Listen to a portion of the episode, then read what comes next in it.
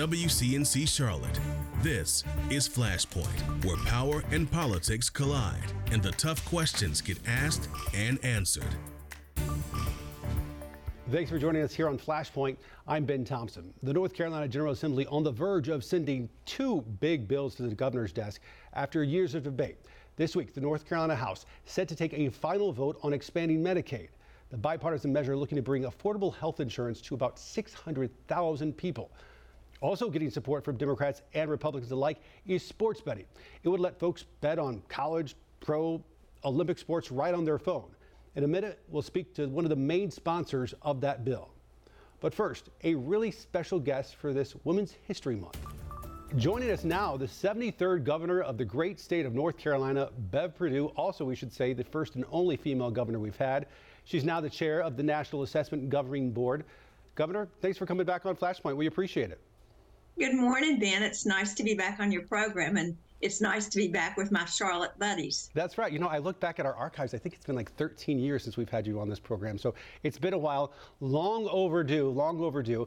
Um, let me ask you 10 years after you left office, are you surprised you are still the only woman in the governor's mansion? And not only that, but there's not been women really in the governor's race. It's been mainly a, a boys' club since then. Are you surprised?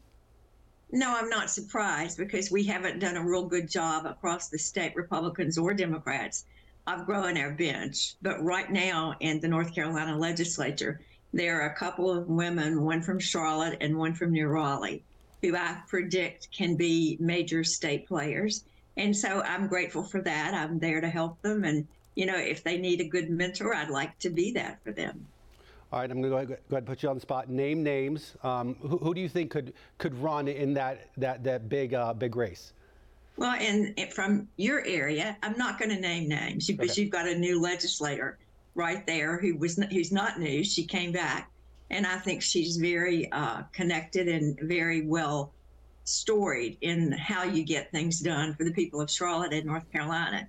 And then the other woman I'm talking about comes from the Triangle and she's fabulous. She's well trained. She comes from a political family. She's got the pedigree and the strength, I think, to to go for the goal. It's just about doing it all. It goes back to how it was for me. You have to make choices. You cannot do it all. I don't think any woman thinks you can. So you've got to give up something. You give up your friends. I put mine aside for 10 years, 15 years while I was in politics. Or you give up your family, and I wasn't going to do that. So you can't be all things to all people, and you actually don't succeed as well at doing it all.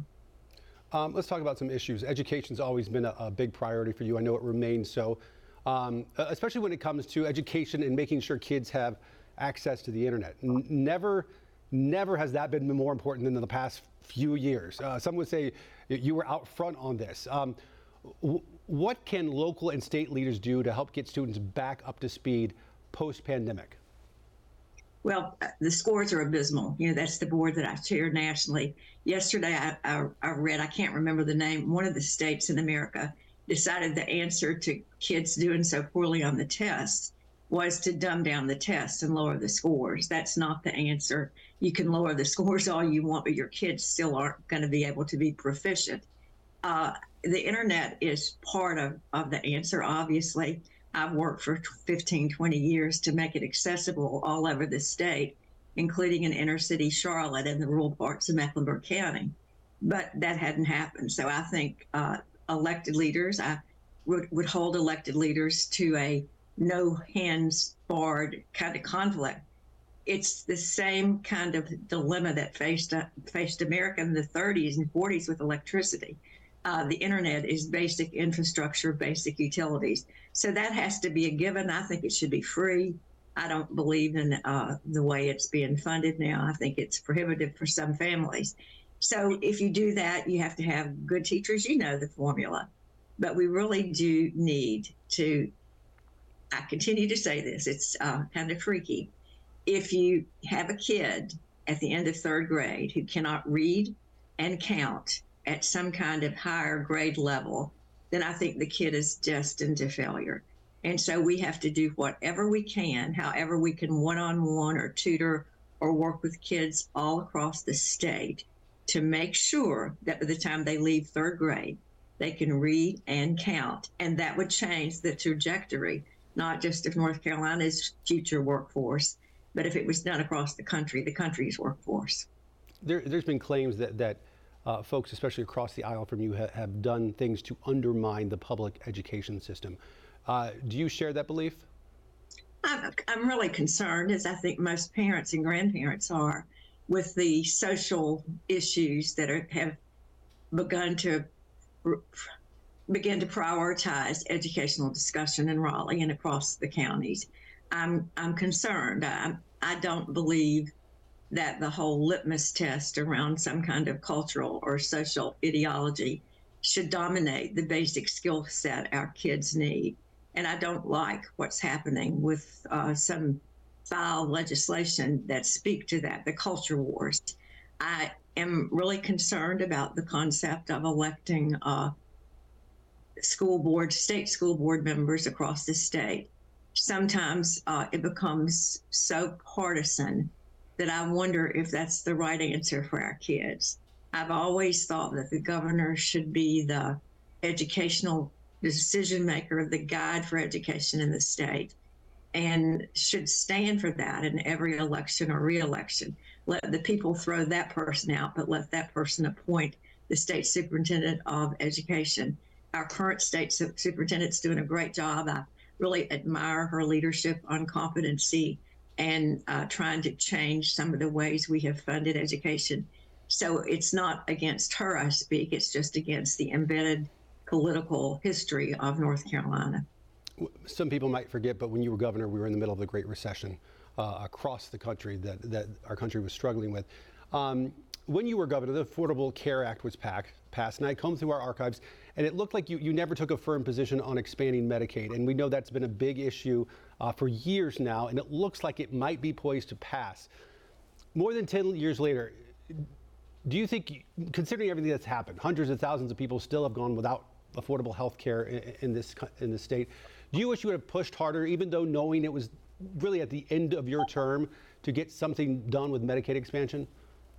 No, Ben, I, I would think your archives might be uh, not fully complete. One of the most, uh, I think, courageous things I did at the very end of my administration was try to uh, embed Medicaid reform in the State Budget Act. I tried to do it by myself as the governor because the General Assembly refused to work with me or talk to me about Medicaid reform. I think it's been a bridge uncrossed for more than 12 years and it's cost the state hundreds of millions of dollars because we haven't participated. But primarily, it's cost hundreds and thousands of people in North Carolina to go without adequate health care. I, I am so excited that this year they've come to what appears to be a compromise. I think, regardless of the track record of what they did and slapping me down and slapping what I was trying to do around Medicaid reform down, now they've come to a place where they can work with the governor and move forward on health insurance for everybody in the state. I think that's marvelous. It's a benchmark of this century. Um, do you sometimes wish you would have run for reelection?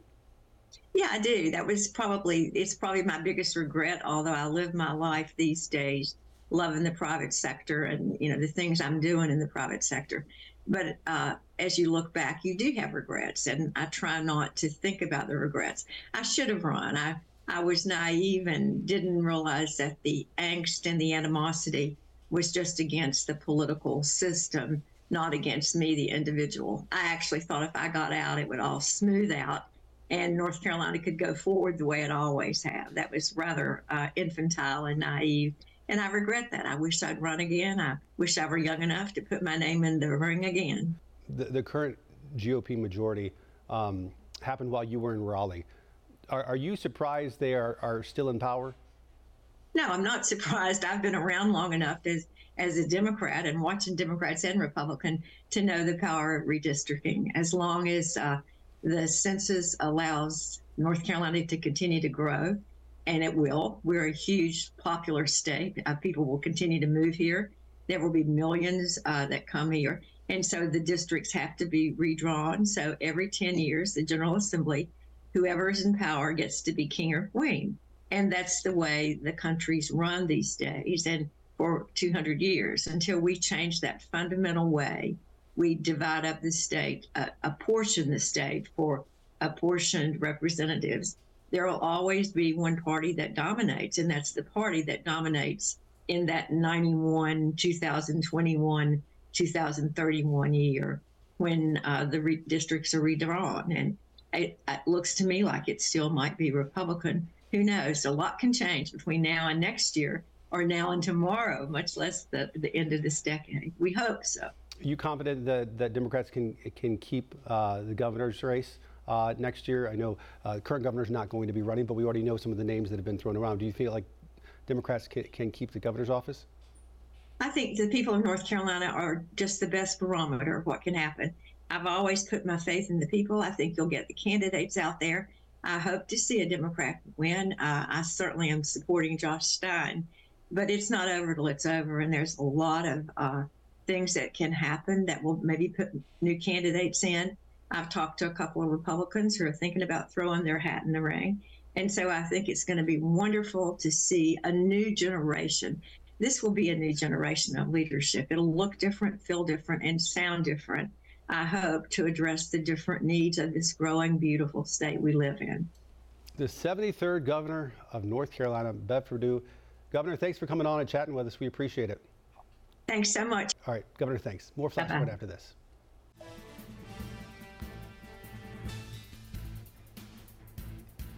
Welcome back to Flashpoint. This week, the North Carolina General Assembly looking to take up two big issues that have been debated for years Medicaid expansion and sports betting both bipartisan measures likely to get the governor's stamp of approval. Joining us now, Democratic Representative Zach Hawkins from Durham. He is one of the main sponsors of the sports betting bill introduced in the House. Representative, thanks for coming on. We appreciate it. Absolutely. Thank you for having me. Of course. This is one of those things that actually has some bipartisan support, um, and, and, that's not always the case. Uh, why do you think that this is a good idea for the state of North Carolina?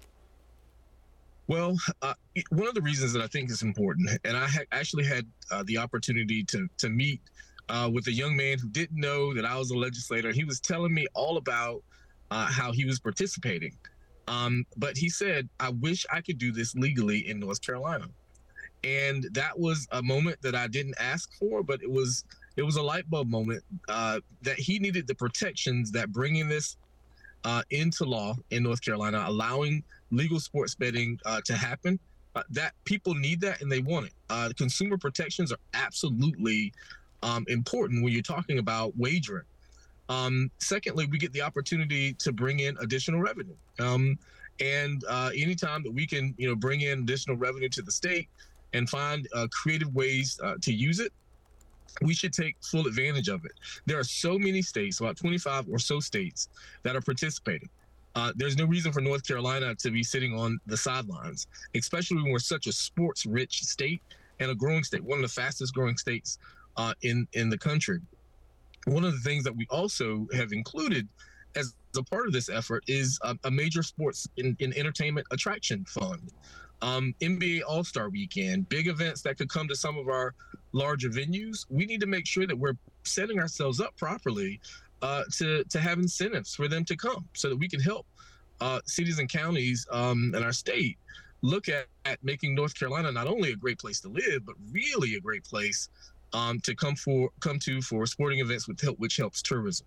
Uh, you brought it up. I want to drill down a little bit more about what the money would be used for. I think there's a 14% tax on, the revenue made. So, so that, that's substantial money. What is that going to be going to? What is it going to be used for now? Yeah, good good question. So the um, uh, you know first, as I mentioned before, the attractions fund. I want to make sure that we can uh, you know bring large events uh, to North Carolina, um, especially again at some of our major venues. Secondly, um, we'll have about ten thousand dollars to go to to go to every single county uh, to support youth programs, youth sports.